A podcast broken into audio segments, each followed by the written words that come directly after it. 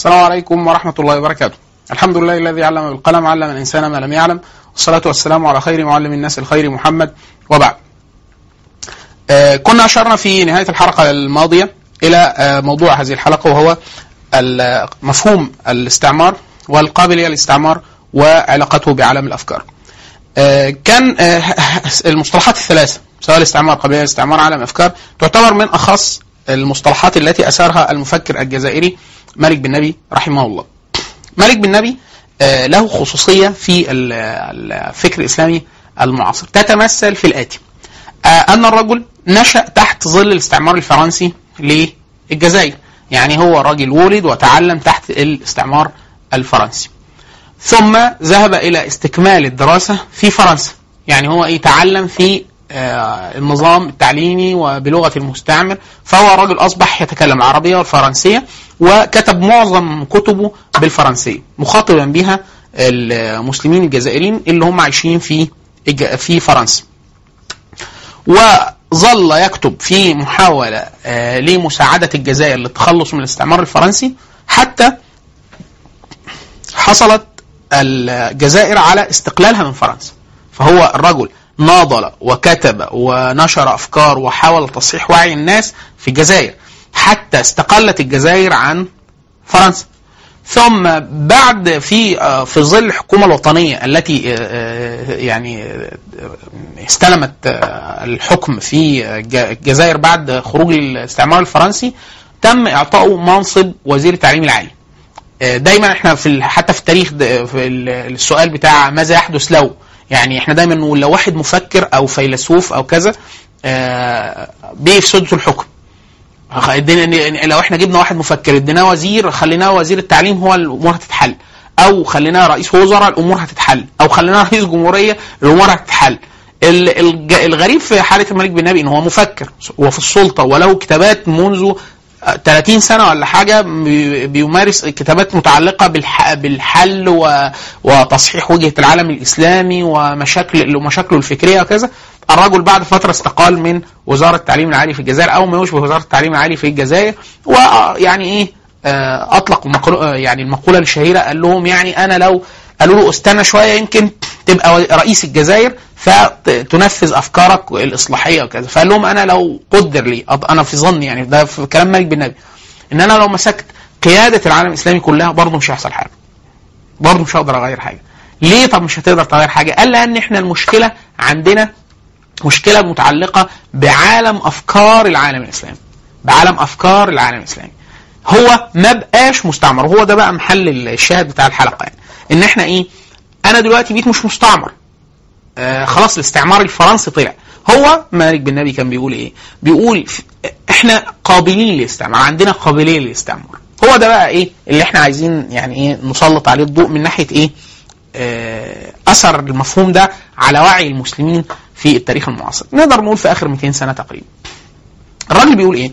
مالك بن نبي بيقول أنا آه بقول ب- لما أجي أسأل حد في الجزائر في مصر في تونس أقول والله الجزائر وتونس عن أنا ملاحظ إن هم بيتكلموا فرنسي والتعليم عندهم فرنسي ومتأثرين ب آه ب آه علاقات اقتصادية وعسكرية وثقافية مع الدولة اللي كانت مستعمراهم فأقول أثر ده الاستعمار. الاستعمار هو أثر الاستعمار إن هو غير الثقافة وغير التعليم وكذا.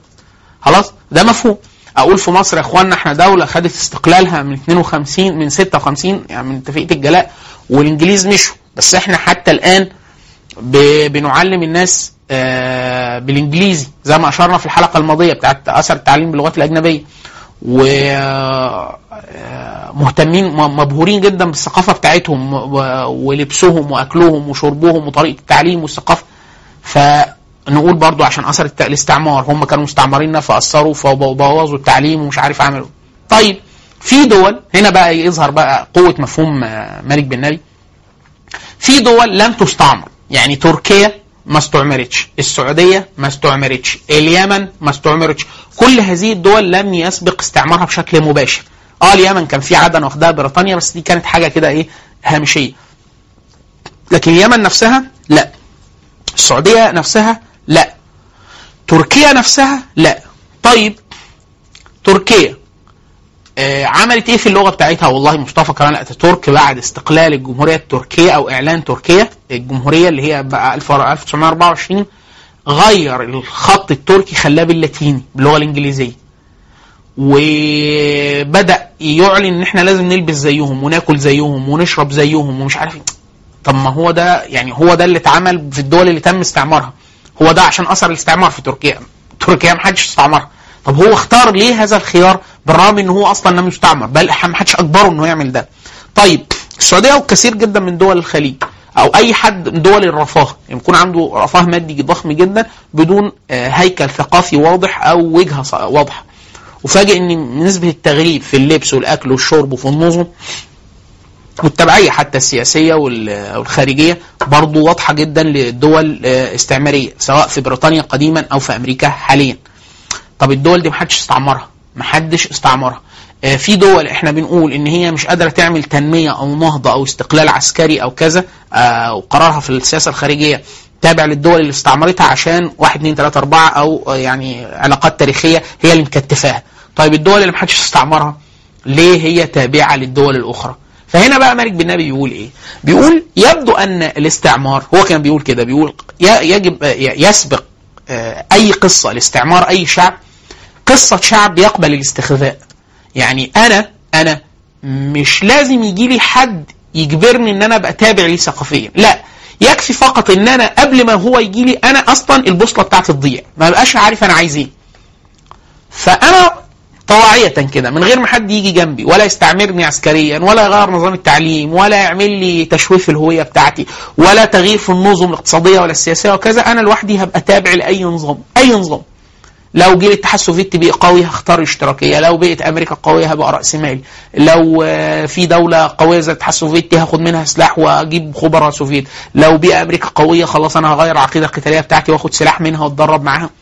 طب هو أنا أنا الاتحاد السوفيتي استعمرك؟ لا، طب أمريكا استعمرتك؟ لا، طب هو أنت ليه كده؟ أنا تا أنا عندي قابلية للاستعمار. القابلية دي هو مالك بن نبي بيقول إن القابلية دي ملهاش دعوة بالعالم المادي يعني مش لازم يكون حد جه استعمرك وأجبرك على كده لا أنت لوحدك لوحدك تطوعت بسبب آه، آه، خلل في عالم أفكارك بيت بالطريقة دي قابل للاستعمار اللي هو المعامل الاستعماري زي ما بيسميه مالك بن نبي طيب إيه الحكاية دي إحنا عايزين نرجع خطوة ورا شوية نجيب مصطلح من عند مالك بن عشان نفهم كلامه عن عالم الأفكار بيقول إيه الراجل بيقول المشكلة الأساسية في الراجل اللي عنده قابلية للاستعمار ده إن هو ما بيعرفش يفرق ما بين ثلاث عوالم. إيه العالم الأول؟ بيقول إن إحنا دلوقتي أنا كبني آدم عايش في. في الكون يعني من أول ما اتولد لغاية ما أبقى شخص ناضج كبير بيبقى عندي ثلاث. ثلاث عوالم بيظهروا بالتتابع. واحد عالم الأشياء. اثنين عالم الأشخاص. ثلاثة عالم الأفكار. يعني يقول الطفل مثلا في الأول خالص يبقى عنده عالم الأشياء والأشخاص. عارف والده وعارف والدته وعالم الأشياء. الأكل والشرب فعنده أشياء وعنده أشخاص. ما عندوش عالم أفكار. يعني الطفل ما ما يفهمش يعني إيه كرامة ما يعرفش يعني إيه عدل ما يعرفش يعني إيه آه، رحمة ما يعرفش يعني إيه. كل ده ما يعرفوش. هو بس يعرف إيه؟ حتى ما يعرفش يعني إيه خوف. المعاني المجردة دي اللي هي المفروض هتبقى بعد كده في عالم الأفكار ما يعرفهاش. عشان كده إحنا لو أنا راجل كبير شفت أسد ممكن أخاف منه. الطفل ممكن يروح يلعب معاه. ليه؟ لأنه عالم أفكاره لسه ما اتحطش في الفكرة دي. هو يعرف أشخاص وأشياء بس. تمام؟ الثلاث المثلث ده عالم الاشياء عالم الافكار عالم عالم, الاشخاص بيقول مالك بن نبي إيه؟ بيقول معظم المشاكل اللي هو بت يعني بتجيب ظاهر زي قضية الاستعمار أو الخلل في الهوية أو التشوه بتاع التبعية الاقتصادية العسكرية وغيره بيجي منين؟ بيجي من خلل في عالم الأفكار مش في عالم الأشياء ولا الأشخاص. إزاي؟ بيضرب المثال الشهير بتاعه بيقول أنا آه، ال- ال- ألمانيا لما جت تنهض اقتصاديا اللي عمل آه، حزمة الإجراءات الاقتصادية بتاعة الإصلاح في الثلاثينات آه، وبعد الحرب أظن في الحرب أثناء الحرب العالمية الثانية أو في الصعود بتاع الحرب العالمية الثانية وما بعد الحرب آه، بروفيسور شخت.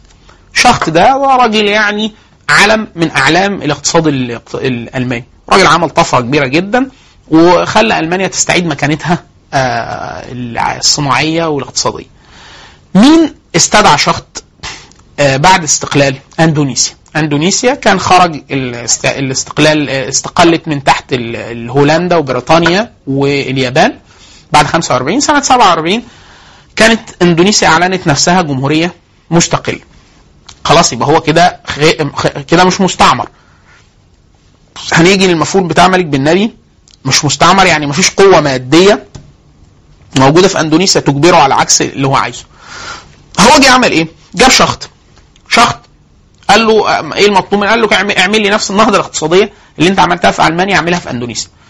أندونيسيا طبعا لأي حد يعني ما يعرفش الفارق ما بين ألمانيا وأندونيسيا أندونيسيا إمكاناتها المادية مهولة جدا يعني عالم الأشياء الأشياء في أندونيسيا ثري جدا. يعني طاقة بشرية مهولة طبعا أكبر من ألمانيا بكتير آه، زراعة في مياه في أسماك في آه، موقع جغرافي ممتاز مطل فيها بأرض وفيها بحر وفيها فيها كل حاجة. خلاص؟ فالمفروض مهمة شخص تبقى أسهل شوية. ليه عنده كتلة سكانية أقوى عنده آه، موقع جغرا- جغرافي أفضل آه، ففرصته في النجاح أفضل من اللي عمله في في ألمانيا. طبعا هو فشل فشل ذريع في إندونيسيا. مالك بن نبي بيرجع يقول إيه المشكلة؟ دول المشكلة في عالم الأفكار. إن عالم الأفكار اللي كان بيناقشوا أو الخطة دي معمول معمولة له هو عالم أفكار الألمان مش الأندونيسيين. عشان كده إحنا دايما لما بنقول إن في حد يجي يعمل سياسة يطبقها على العالم الإسلامي أو العالم العربي أو هنا حتى في مصر يقول والله دي ده الكلام العالمي يعني ده بيتطبق في أي دولة تانية. فاحنا نقول له آه فعلا بس ده في عالم أفكارهم هم مش عالم أفكارنا إحنا. أنت لازم تحط حاجة تتناسب مع عالم أفكارك أنت. طيب عشان نوضح الفكرة شوية بتاعت مالك بن نبي. بيقول إيه؟ بيقول أنا لو آه، المثال ده أظن تعرضنا له قبل كده. ان هو لو أنا جبت ال- ال- الشعب الالماني وديته الامازون غابات الامازون وجبت الناس اللي عايشة في غابات الامازون وديتها ألمانيا. إيه اللي هيحصل؟ الناس كلها طبعا يقول لك طبعا الألمان هيعملوا نهضة في غابات في الأمازون والأم... والأمازونيين اللي هم هيروحوا ألمانيا هيبوظوا ألمانيا. إيه السبب؟ بالرغم إن هم هيروحوا هياخدوا نفس المباني ونفس المعدات ونفس الماكينات اللي موجودة في ألمانيا. مالك بن نبي بيقول المشكلة طبعا في عالم الأفكار. إن عالم الأفكار بتوع الأمازون هو هو نفس عالم الأفكار بتاعهم ما اتغيرش. والألمان راحوا الأمازون بعالم أفكارهم هم.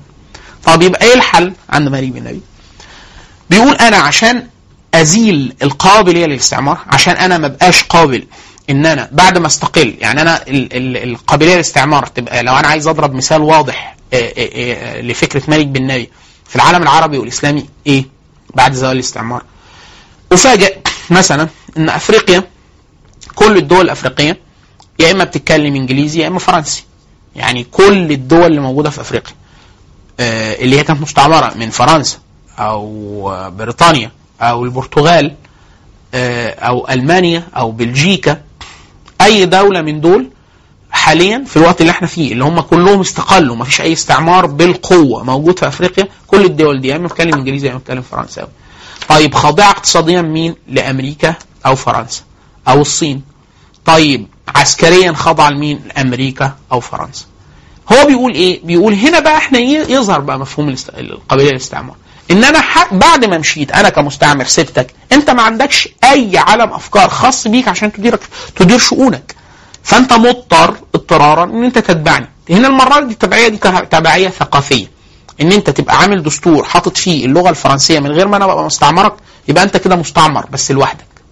يبقى عندك قابلية للاستعمار. إن أنت تبقى خاضع ليا في الأكل والشرب والزي واللبس والثقافة يبقى أنت قابل للاستعمار لوحدك من غير ما أجي جنبك. عشان كده كان في حد دايما بيسموا إيه؟ بيسموا المصريين اللي حكموا مصر بعد الإنجليز ما خرجوا بيسموهم الإنجليز السمر الانجليزي السمر لأنه ما عندوش عالم أفكار تاني غير عالم أفكار المستعمر. فالانجليزي الأسمر ده لو يجي يعمل علاقات علاقات اقتصادية هتلاقي لجأ لبريطانيا أو أمريكا. اللي هو ال- ال- ال- اللي هو عالم أفكار. ما عندوش عالم أفكار جديد. فهو عالم الأفكار اللي كان بيحكم هذه الب- البلد هو الإنجليزي يبقى الانجليز السمر في المستعمرات البل- البلاد اللي كانت تحكمها فرنسا في أفريقيا كانوا بيسموهم أحيانا ال- ال- ال- ال- الفرنساويين الزنوج أو الفرنساويين السود. إن هو راجل زنجي سواء سنغال كوت ديفوار مالي تشاد جمهورية أفريقيا الوسطى. بس خاضع في عالم أفكاره لفرنسا. بيتكلم فرنسي. تمام؟ في كتير جدا من رؤساء الدول يعني كوت ديفوار مثلا بيحكمها آه، حاليا عبد الرحمن الحسن أو أوتارا وده مسلم. خلاص؟ بيتكلم فرنسي وزوجته فرنسية. هو رجل أسمر يعني زي, من نفس الجنس الايفواري يعني هو من من كوت ديفوار. لكن هو فرنسي بالتبعيه تمام؟ وهو رئيس الدولة نفسها. طيب ال ال القابلية دي واضحة جدا في ال- العالم العربي. فكرة ال- الخضوع الثقافي وال في المأكل والمشرب وكده. فهنا هنا يجي سؤال بقى. آه، قبل ما نفصل في أمراض الأفكار علاقة قابلية الاستعمار دي بعالم الأفكار بس بشكل موضح. آه، إيه يعني إيه إيه الفك ال- ال- اللغة ماشي مفهوم. إحنا اتكلمنا مرتين في حلقتين قبل كده عن أثر اللغات الأجنبية إن دي ظاهرة متعلقة بالهوية خلل في الهوية أو خلل في عالم الأفكار بلغة مالك بن نبي. أنا عندي قابلية للاستعمار بس استعمار لغوي. طب من ناحية الملبس والمأكل إيه ما اكلش الأكل بتاعهم؟ لكم تسمعوا التصريح ده. كان هي- هيلاري هيلاري كلينتون مرة بتقول إيه؟ بتقول الجينز لبس الجينز والكوكا كولا والماكدونالدز الأكل الأمريكي وبتاع قالت هذه الأشياء أمن قومي أمن قومي بمعنى آه، برضو تصريح تاني كان وزير سق... وزير خارجية آه، أو أظن وزير دفاع كان بيقول إيه؟ مفيش دولتين فيهم علامة ماك ماكدونالدز يعني حاربوا بعض أمريكا بتقول إن أي دولة أي دولة تشربت الثقافة الأمريكية في المأكل والملبس والمشرب مش ممكن تحارب دولة تانية تشربت نفس الثقافة بتاعت المأكل والمشرب والملبس لأن هم على الحقيقة صاروا إيه؟ هما الاثنين دولتين أمريكتين أو تابعين للقرار الأمريكي فمش ممكن دولتين خاضعين لنفس الإدارة يحاربوا بعض خلاص؟ فلما إحنا نقول إن الأكل والشرب والنمط اللبس آه، يدل على قابلية للاستعمار أو تبعية ثقافية يبقى إحنا ما بنجيبش مش ده يعني في ناس أصل يقول لك إيه لا ده محاولة إيه تطرف أو لا مش صحيح. ده بالعكس هو ده اللي بيقوله صاحب الثقافة نفسها. بيقول إن أكلي وشربي ولبسي دول أمن قومي يعني أنا بأسع يعني أنا أنا عسكريا وثقافيا ببذل جهد غير عادي لنشر هذه الثقافة. ح- لو الناس حابة أرقام يعني ال ال أمريكا فيها أكثر من 32 هيئة حكومية 32 هيئة حكومية. وظيفتها بس نشر اللغة الإنجليزية. بس 32 هيئة عشان توفر اللغة الإنجليزية للعالم في هيئة مسموع مطبوع مواد أفلام مترجمات قنوات على النت مواقع كل ده عشان ينشر ثقافته. آه، الأكل والشرب وال وال ده عدد مرة كان الدكتور عبد الوهاب المسيري الله يرحمه كان بيقول في ناس آه، بيبقى خايف من التنصير وخايف من انتشار الكنائس مش عارف في الخليج وبتاع. قالوا وبيغضوا الطرف على إن عدد ال- ال- الماكدونالدز أكبر من عدد الكنائس. هو بيقول إيه؟ دكتور عبد الوهاب المسيري على نفس كلام هيلاري كلينتون. ان فكرة النمط انتشار نمط ثقافي ينتمي لعالم أفكار آخر. يعني ده عالم أفكار الأمريكي أو عالم الأفكار زمان كان الاتحاد السوفيتي بينافس أمريكا ثقافيا. يبقى أنت وكأنك يا إما واقع في صراع ما بين عالم أفكار بتاع كان الكتله الشرقية وعالم أفكار متعلق بالأمريكان أو العالم الغربي ولكن أنت ما عندكش عالم أفكار خاص بيك. أنت أي حد يعني إيه دايما يقولوا إيه من لم يخطط فلا بد أن يقع في مخططات الآخرين. يعني أنت ما دام- ما دام مالكش وجهة معينة بقى كده هتروح مع عند أي واحد عنده وجهة واضحة. فسواء ده أمريكا الصين الاتحاد السوفيتي في ناس دلوقتي يقول لك لا إحنا يجب أن نتحرر من التبعية الأمريكية. نعمل إيه؟ نتبع آه، نروح للكتله الصينية. يعني برضو انت مالكش وجهة واضحة. طب ده بيجي منين؟ الخلل ده منين؟ خلل عند مالك بن نبي بيقول إيه؟ المشكلة في عالم الأفكار. طب إيه ال- ال- الأعراض أو الأمراض اللي ممكن تطرأ على عالم الأفكار؟ مالك بن نبي بيقول دي تقسيمة لطيفة جدا. يقول إيه؟ يقول عندنا مشكلة من مشك... من مشاكل عالم الأفكار إن أنا ممكن أتبنى فكرة آه ميتة. ده الايه ده اللي بيخليه قابل للاستعمار. يعني إيه قابل للاستعمار؟ آه بالأمراض يعني إيه الأمراض اللي تخليه قابل للاستعمار عند مالك بن نبي يقول إن أنت ممكن تاخد فكرة آه، ميتة. يعني إيه فكرة ميتة؟ يعني الفكرة دي تنتمي لعالم أفكارك أنت فعلا؟ يعني مثلا هجيب فكرة من التراث الإسلامي أو من التاريخ العربي. أهي بتاعتي. يعني ده أنا مش واخدها من حد. آه بس فكرة ميتة. يعني إيه؟ يعني أنا خدتها من سياق جبتها من سياق آخر تماما لا يتناسب مع السياق بتاعي. يعني زي مين اللي تنبه لده مثلا؟ زي سيدنا عمر بن الخطاب مثلا رضي الله عنه. يجي عنده هو بيحكم تعرض ليه مسألة آه، كانت في عهد النبي صلى الله عليه وسلم وابو بكر الصديق بيتعمل بطريقة معينة. فيجي هو يغير هذه المسألة. فالناس يقولوا لا إزاي؟ إحنا لازم نحتفظ بنفس الفكرة القديمة. فهو يقول لا السياق اختلف. السياق اختلف. اللي هو إحنا بنسميه أحيانا في الفقه الاجتهاد.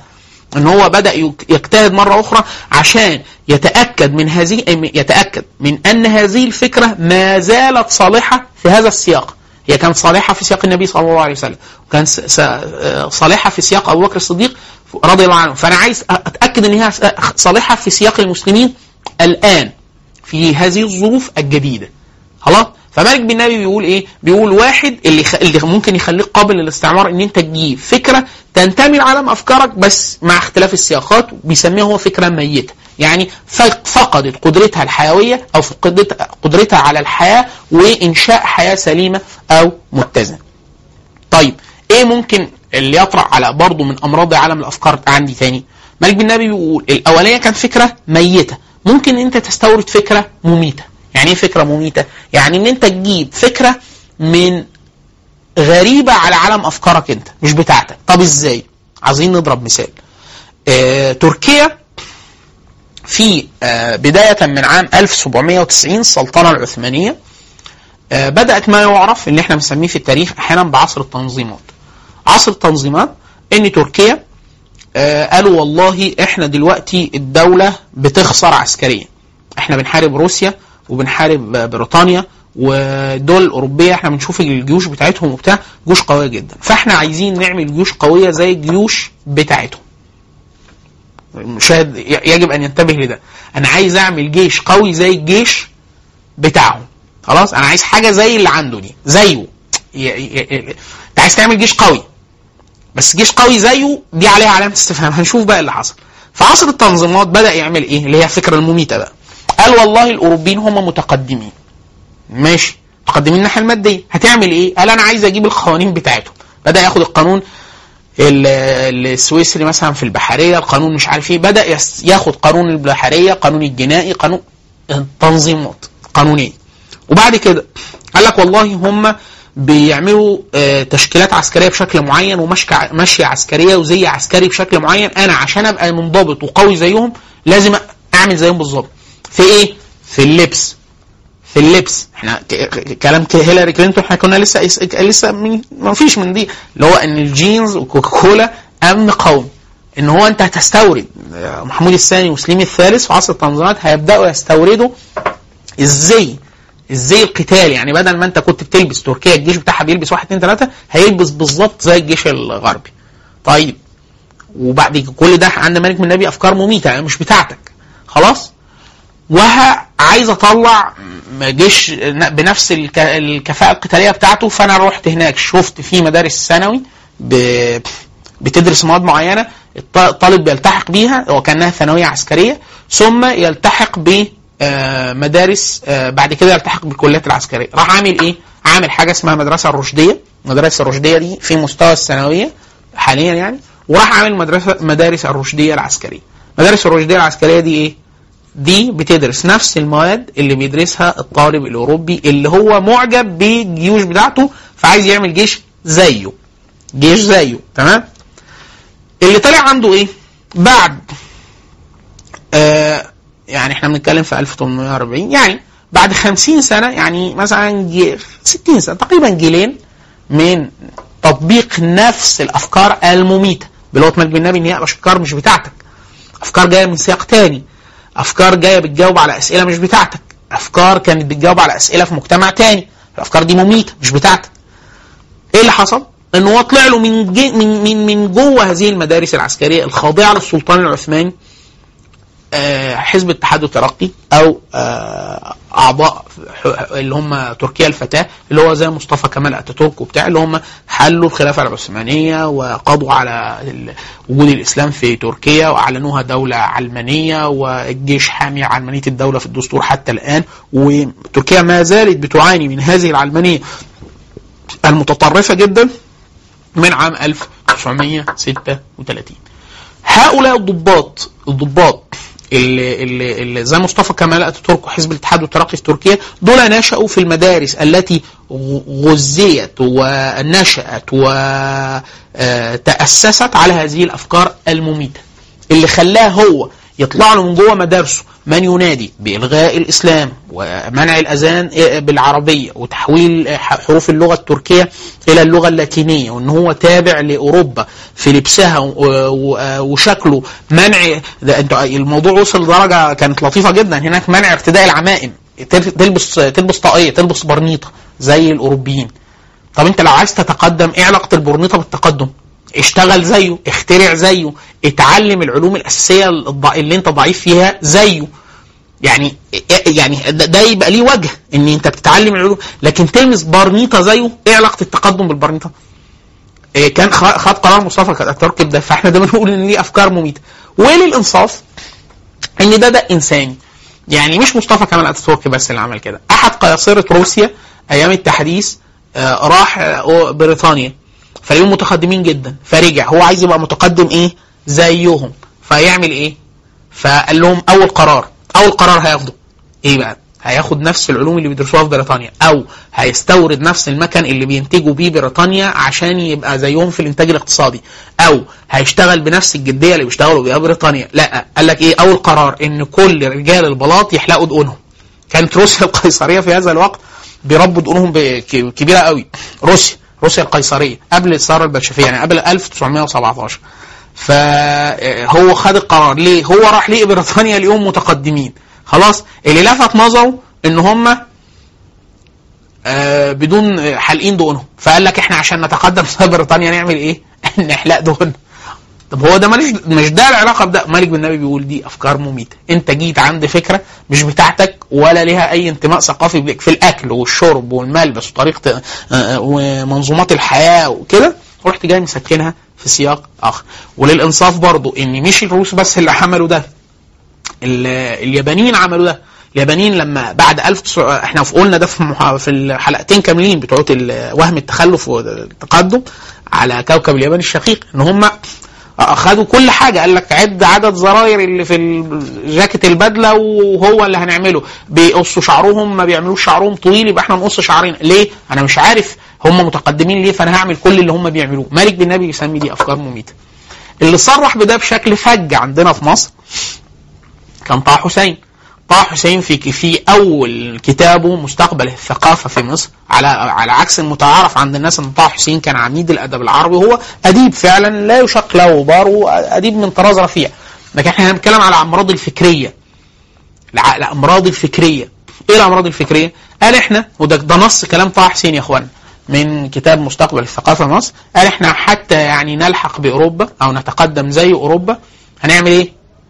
ده زي اللي عمله بس قيصر روسيا برضه الجماعه اليابانيين ومصطفى كمال اتاتورك قال إحنا لازم نعمل كل حاجة زيهم زي الأوروبيين. بلغة مالك بن نبي إحنا هنستورد جميع الأفكار المميتة اللي هي مش بتاعتنا. قال ولو هم عندهم ديدان ديدان في بطنهم إحنا هناخد هناخد الديدان دي برضه معانا لأن دي دي ضريبة الحضارة. هم هم متقدمين وعندهم الأمراض دي يبقى إحنا لازم ناخد إيه؟ الحضارة بكل عيوبها وكل اجاباتها عشان إيه؟ ما نضيعش حاجة بالظبط. يعني المفروض أي إنسان عاقل يقول إيه؟ طب آخد الكويس وأسيب الوحش. هو قال لك لا. هم ما دام عملوا ده وتقدموا. فظهر عندهم الإجابات دي كلها اللي إحنا شايفينها التقدم المادي والنظافة ومش عارف إيه والطب وكده. وفي نفس الوقت شوية السلبيات دول فإحنا المفروض ناخد إيه؟ ناخدها كلها على بعضها. فعشان كده أنا بقول إن هو إيه؟ ده مرض إنساني مش قيصر روسيا اللي عمل كده مش اليابانيين اللي عملوا كده مش مصطفى كمال اتاتورك بس اللي عمل كده مش محمد علي بس اللي عمل كده ده بالعكس واحد أديب أو مفكر زي طه حسين أو المشهور بالعميد الأدب العربي قال نفس الكلام بس إيه المرة دي بشكل إيه؟ صراحة يحسد عليه إن هو إيه؟ لو عندهم ديدان أو أمراض في بطنهم إحنا لازم ناخدها عشان نكمل حزمة التقدم أو الحضارة زيهم ده بلغه مالك بن نبي دي مجموعة من الأفكار المميتة. مالك بن نبي برضه بيقول قضية الاستعمار أحيانا بتيجي من عندك من الإيه؟ إن هي توثين الأفكار بيسميها هو الفكرة الوثن. الفكرة الوثن اللي هو إيه؟ إن أنا فكرة واحدة أحطها في المركز وأقعد بقى هي دي أنا مش هبقى كويس ولا أتقدم ولا أبقى كويس ولا أخرج من التبعية إلا لو عملت واحد اثنين ثلاثة أربعة. زي إيه؟ مثلا ساد فترة طويلة جدا في بعد نظام 52 إن إحنا يجب إحنا مش إله بيسميها مالك بن نبي أحيانا وثن البندقية. فكرة البندقية فكره الوثن اللي هو إيه؟ إحنا بس مشكلتنا الوحيدة مع العالم الغربي اللي كان مستعمرنا البندقية أو السلاح. إحنا عشان ما كانش عندنا سلاح بس فهم إيه؟ آه تقدموا علينا الفكرة دي برضو عشان الإنصاف برضو مرض إنساني. الاتحاد السوفيتي الاتحاد السوفيتي بعد الحرب العالمية الثانية عمل طفرة مهولة جدا في التسليح. لما جه انهار الاتحاد السوفيتي ما انهارش عشان ما كانش معاه سلاح. ده كان معاه سلاح نووي معاه أكبر مخزون صواريخ نووية طويلة المدى معاه غواصات نووية معاه محطات فضائية. فبلغه ملك بن نبي اللي إحنا أسلفنا وأشرنا ليها كان عالم ال- الأشياء مليء جدا. يعني ما هو معاه كل حاجة. الاتحاد السوفيتي وهو بيقع كان معاه محطة محطات فضائية كان معاه صواريخ نووية معاه غواصات معاه دبابات معاه معاه منشآته العسكرية معاه جامعاته عالم الأشياء ثري جدا. كان عنده خلل كبير جدا في عالم الأفكار. عالم أفكار السياسة عالم أفكار العدل عالم أفكار الإنصاف ع- توزيع ال ال آه، توزيع ثروات البلد بشكل معتدل على الناس. آه، فكرة الشفافية فكرة محاكمة محاكمة المؤسسة السياسية والمؤسسة الحاكمة الحزب الواحد. حكم الفرد الفرد والاستبداد عنده كمية مشاكل مهولة جدا في عالم أفكاره مش في عالم أشياء اللي هو بيمتلكها. فمالك بن نبي بيقول ان أحيانا الفكرة الوثن دي دي بتيجي على حساب بقية الأفكار. يعني يقول لك إيه اخوانا مع لا صوت يعلو فوق صوت المعركة. إحنا لازم هو مشكلتنا بس مشكلة السلاح. طب يعني هو أنت لو كان معاك سلاح مش خلاص مشاكلك هتخلص؟ الإجابة أحيانا بتبقى إيه؟ آه مشاكلك هتخلص. عند مالك بن نبي ده مرض فكري. ده ممكن يجيب لك الاستعمار. ليه؟ محمد علي محمد علي عمل كده قال إحنا على فكرة مشكلتنا آه، الفرنساويين ليه تجرأوا في الحملة الفرنسية وجو مصر؟ عشان كان عندهم مدافع كتير. هو مش مصر ما كانش معانا مدافع لا كان معانا مدافع بس قليل ما كانش معانا مدافع كتير. ما كانش معانا بنادق كتير. وما كانش معانا آه، سفن كتير. ما كانش فإحنا دي برضو مشكلة الايه الفكرة الوثن على رأي مالك بن نبي. يبقى إحنا المفروض نعمل إيه؟ إحنا قدرتنا على التسليح. لو بيت كويسة إحنا إيه؟ هنحل مشاكلنا. محمد علي راح بكل اتجاهه عشان يعمل جيش قوي. الجيش القوي ده هل حله مش حله مش حل له مشكلة التربية؟ هل حل حل له مشكلة ال- الاستبداد السياسي؟ هل حل له مشكلة علاقته بالدولة العثمانية؟ هل حل له مشكلة التبعية للعالم الغربي؟ بالعكس ده محمد علي أول ما مشروعه بدأ يقفل كل المشاكل كل الأزمات اللي كانت عنده بسبب استعجاله مهول جدا في الفكرة الوثن بتاعته المتمركزة حوالين إيه؟ زيادة قدرته العسكرية. قدرته العسكرية فقط. هو أكيد أكيد أي مجتمع عايز يبقى ليه وجود على الخريطة الدولية أكيد لازم بيبقى عنده قوة عسكرية كافية. إن هو يحمي نفسه ويأمن قدراته على النهوض في الداخل بدون أي عدوان خارجي. دي فكرة بديهيه من بديهات ال- الاجتماع السياسي. إن أي مجتمع عايز يحفظ نفسه بيعمل نفسه بيعمل لنفسه القدر الح- الحد الأدنى من القوة العسكرية اللي تحمي أمنه الداخلي وعدم العدوان الخارجي عليه. لكن الفكرة إن هو تبقى هي دي الفكرة الوحيدة الوثن اللي هي لو هو راجل مستبد يقول لك خلاص مش مش مهم مستبد مستبد المهم نعمل النهضة العسكرية. آه، الراجل عنده خلل في في نظام التوريث نظام ملكي مثلا زي محمد علي وأولاده مش مهم المهم نعمل النهضه العسكريه مش مهم.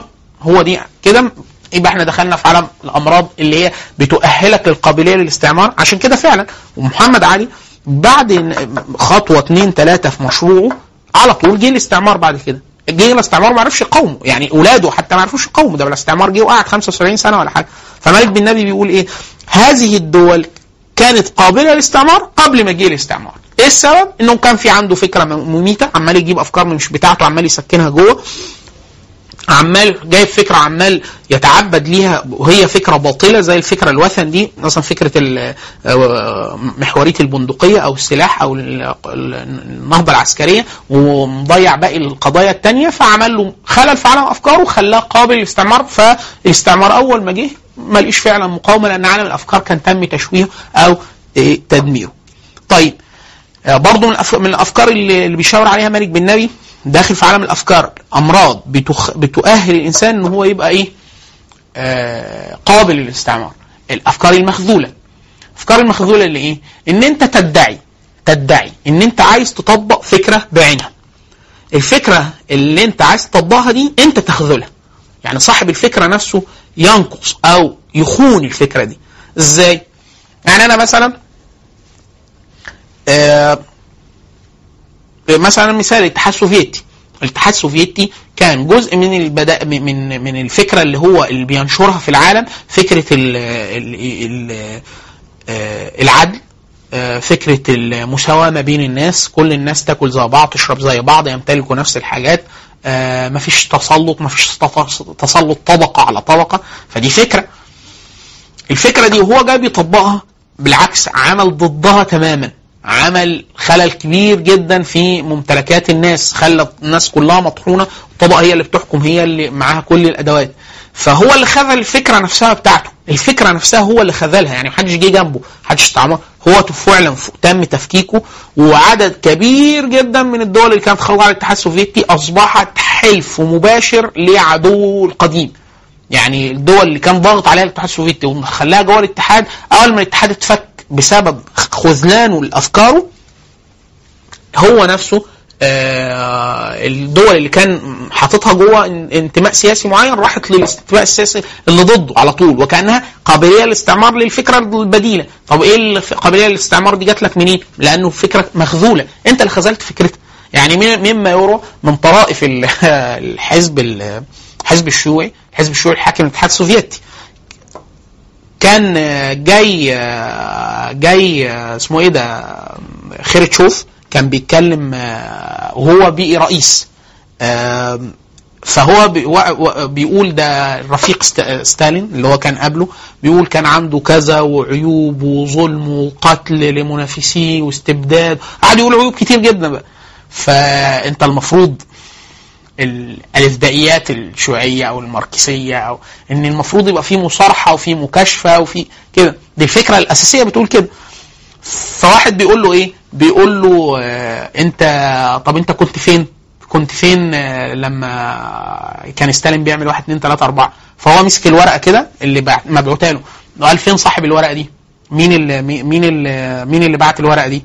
فمحدش رد طبعا. فقال له كنت يعني أنا خريتشوف يعني. كنت أمارس أمارس الصمت الثوري آه، آه، مثلك. يعني أنا كنت إيه بعمل اللي أنت بتعمله دلوقتي. إن هو إيه؟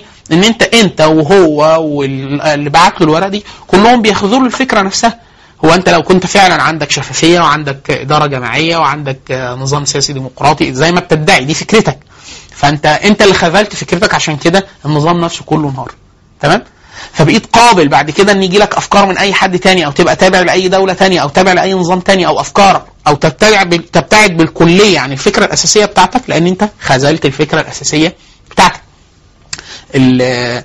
العالم الإسلامي العالم الإسلامي قبل ما يجي العالم قبل ما يجي الاستعمار آه، المطلع على شكل خريطة العالم الإسلامي يستغرب من من ظاهرة واضحة جدا اللي هو إيه؟ كل ديار الإسلام ديار الإسلام المحكومة من قبل ملوك وأمراء وحتى السلطان العثماني نفسه. كل هذه الدول تعرضت للغزو الخارجي. 95% آه، من ديار الإسلام كلها سقطت تحت الاستعمار المباشر. يعني آه، مصر ليبيا تونس المغرب الجزائر نيجيريا كل الامبراطوريات لأن كانت امبراطورية إسلامية تشاد والنيجر ومالي وبوركينا فاسو والكوت ديفوار. وكونغو وكينيا والسودان والصومال وجيبوتي وإريتريا جزء كبير من أثيوبيا وتنزانيا. وكل ممالك آه، الساحل يعني آه، عدن آه، اسمه إيه ده الهند كلها جمهوريات آسيا الوسطى اللي بعد كده خدت السوفييت. كل ده ده كل والعراق وسوريا كل ده سقط تحت ده كانوا بيحكموه مسلمين وأندونيسيا كل ده سقط تحت آه، الحكم غير المسلمين. طب إيه إيه السبب؟ عن مالك بن نبي بيقول إيه؟ بيقول إن المسلمين نفسهم هم أصلا خانوا الفكرة نفسها. يعني أنت كنت بتحكم بأنهي قواعد؟ أنت بتقول لا هذه الديار محكومة بقواعد الإسلام. طب قواعد الإسلام دي إيه؟ علم أفكار الإسلام ده فيه إيه؟ ده فيه العدل في محاكم محاسبة الحاكم على التزامه بقواعد الإسلام في تطبيق الشريعة على الجميع أن كل الناس سواسية أمام آه، أحكام الشريعة. خلاص؟ آه، القضاء آه، بيحكم بالشريعة. مفيش حد يعلو القضاء. أمير المسلمين ده واحد من المسلمين واحد عادي من الناس المسلمين ولكنه أكثرهم حملا. في شوية قواعد كده. لما أنت خذلت هذه الفكرة خذلت هذه الفكرة فأصبح هذا النظام هذا النظام قابل للاستعمار. يعني يجي واحد من من من بره ويحكمه تاني. عشان كده كتير جدا من ديار الإسلام زي لما جه المستعمر من بره المستعمر جه خلى الحاكم زي ما هو قاعد. يعني مثلا الإنجليز لما دخلوا الهند آه، سابوا إمبراطور المغول المسلم بيحكم وادوا له راتب وكملوا هم حكم. آه، إيه ده؟ إزاي؟ إيه اللي بيحصل ده؟ هو كان خذل الفكرة يبدو إن هو كان في تطبيقه للإسلام أو رؤيته للإسلام مخزوله جدا يعني ما بيطبقش أي حاجة من تعليم الإسلام. فلما يجي له واحد من بره خلاص هو كان أصلا مجتمع قابل للاستعمار. ال- الكونغو آه، كان بيحكمها عرب عمان كان بيحكمها واحد اسمه محمد المرجلي لغاية 1900 1900 كان الحمد العرب العمانيين بيحكموا الكونغو لما جه بلجيكا في فترة حكم إمبراطور بلجيكا اللي هو ليبولد الثاني جه حكمها قعدوا حاكمينها 25 سنة وحاكم العربي العماني ده قاعد تحت حكم آه، الب- البلجيك. مصر آه، الإنجليز باول ما دخلوا 1882 لقوا في خديوي. الخديوي ده قاعد قاعد لغاية ممالك مصر لغاية نظام 52 هو الإنجليز قاعدين وفي خديوي أو ملك لمصر قاعد آه، تحت حكم الإنجليز. ف إيه ده؟ طب إزاي ده قبل إن حد يحكمه هو ملك مثلا أو خديوي أو كذا؟ الإجابة؟ إن هو أصلا خذل الفكرة الأساسية. فبقيت الفكرة المخذولة دي قابلة إن يجي مستعمر خارجي يطبق عالم أفكار تاني لأن أنت أصلا ما كانش عندك عالم أفكار عالم أفكار أولاني. يعني أنت كنت بتخذل فكرتك الأساسية وما بتطبقهاش. فأنا لما جيت أطبق أي حاجة تانية فأنت ما عندكش مشاكل. لأن أنت كنت أصلا ما يعني بتخذل فكرتك الأساسية. وهكذا. وهكذا. فالمنتج اللي بيطلع هو مالك بن النبي يقول لما أنا ألاقي واحد بقى عالم أفكاره إما مليء بال- بالأفكار الميتة أو الأفكار المميتة أو الأفكار الوثنية أو الأفكار الوثنية مش معنى اللي هي الفكرة الوثن اللي هي فكرة البندقية فكرة التقدم والتخلف اللي إحنا كنا عملنا قبل كده عليها حلقتين أو حاجة أفكار المخذولة أول ما بتجتمع دي بنسب داخل عالم أفكار مجتمع من المجتمعات هذا المجتمع بيبقى قابل للاستعمار ولو لم يستعمر ولم لم يستعمر. يعني أنا يجي عندي تركيا أقدر يا أخوانا تركيا ظهر فيها كل أمراض الاستعمار غيرت لغتها ولبسها والتبعية بتاعتها والنظام السياسي واختارت العلمانية طواعية وهجمت الإسلام طواعية. كل ده إيه ده بسبب الاستعمار؟ مفيش. أصلا ما جاش الاستعمار, لم يدخل تركيا. طب إيه ده؟ أمال إيه اللي حصل؟ فإحنا نقول هنا يظهر بقى قوة الفكرة بتاعت مالك بن نبي اللي هي متعلقة بالوعي إن هو كان بس بس عنده أفكار عنده خلل مهول جدا في عالم الأفكار. لما أجي أنا أتكلم على حد من إمارات الخليج أو الممالك الخليجية أقول طب الدول دي ما حدش استعمرها هي ليه خاضعة ثقافيا وسياسيا واقتصاديا وحتى اختيارها اللغوي؟ بتختار اللغة الإنجليزية طواعية. ليه؟ بالرغم إن هو محدش استعمره آه، فيجي بقى فكرة مالك بن نبي تظهر بقوة جدا إن هو إيه؟ هذا المجتمع لم يستعمر ولكن هو مجتمع قابل للاستعمار. قابليته للاستعمار دي استمدها منين؟ من الخلل أو التشوه أو فساد عالم أفكاره. أتمنى إن تكون فكرة آه، فكرة القابلية الاستعمار في مقابل القابلية للاستعمار في مقابل الاستعمار وضحت. وعلاقتها بعالم أفكار إيه؟ المجتمعات. بحيث أقدر كده أفسر إن أنا لو مجتمع خاضع لغويا ناحية المعمار آه، والمنشآت آه، نظام التخطيط النظام السياسي الملبس المأكل المشرب النظام السياسي العقيدة القتالية الانتماء العسكري كل ده السياسة الخارجية. خاضع لدولة تانية وأنا دولة مستقلة ومفيش أي آه، قوات أجنبية على أرضي أعرف إن ده إيه؟ إن ممكن يكون برضو استعمار بس إيه؟ هو قابلية للاستعمار أكتر منه استعمار مباشر أو استعمار حقيقي أو استعمار مادي. شكرا بارك الله فيكم. نلقاكم الحلقة القادمة. السلام عليكم ورحمة الله وبركاته.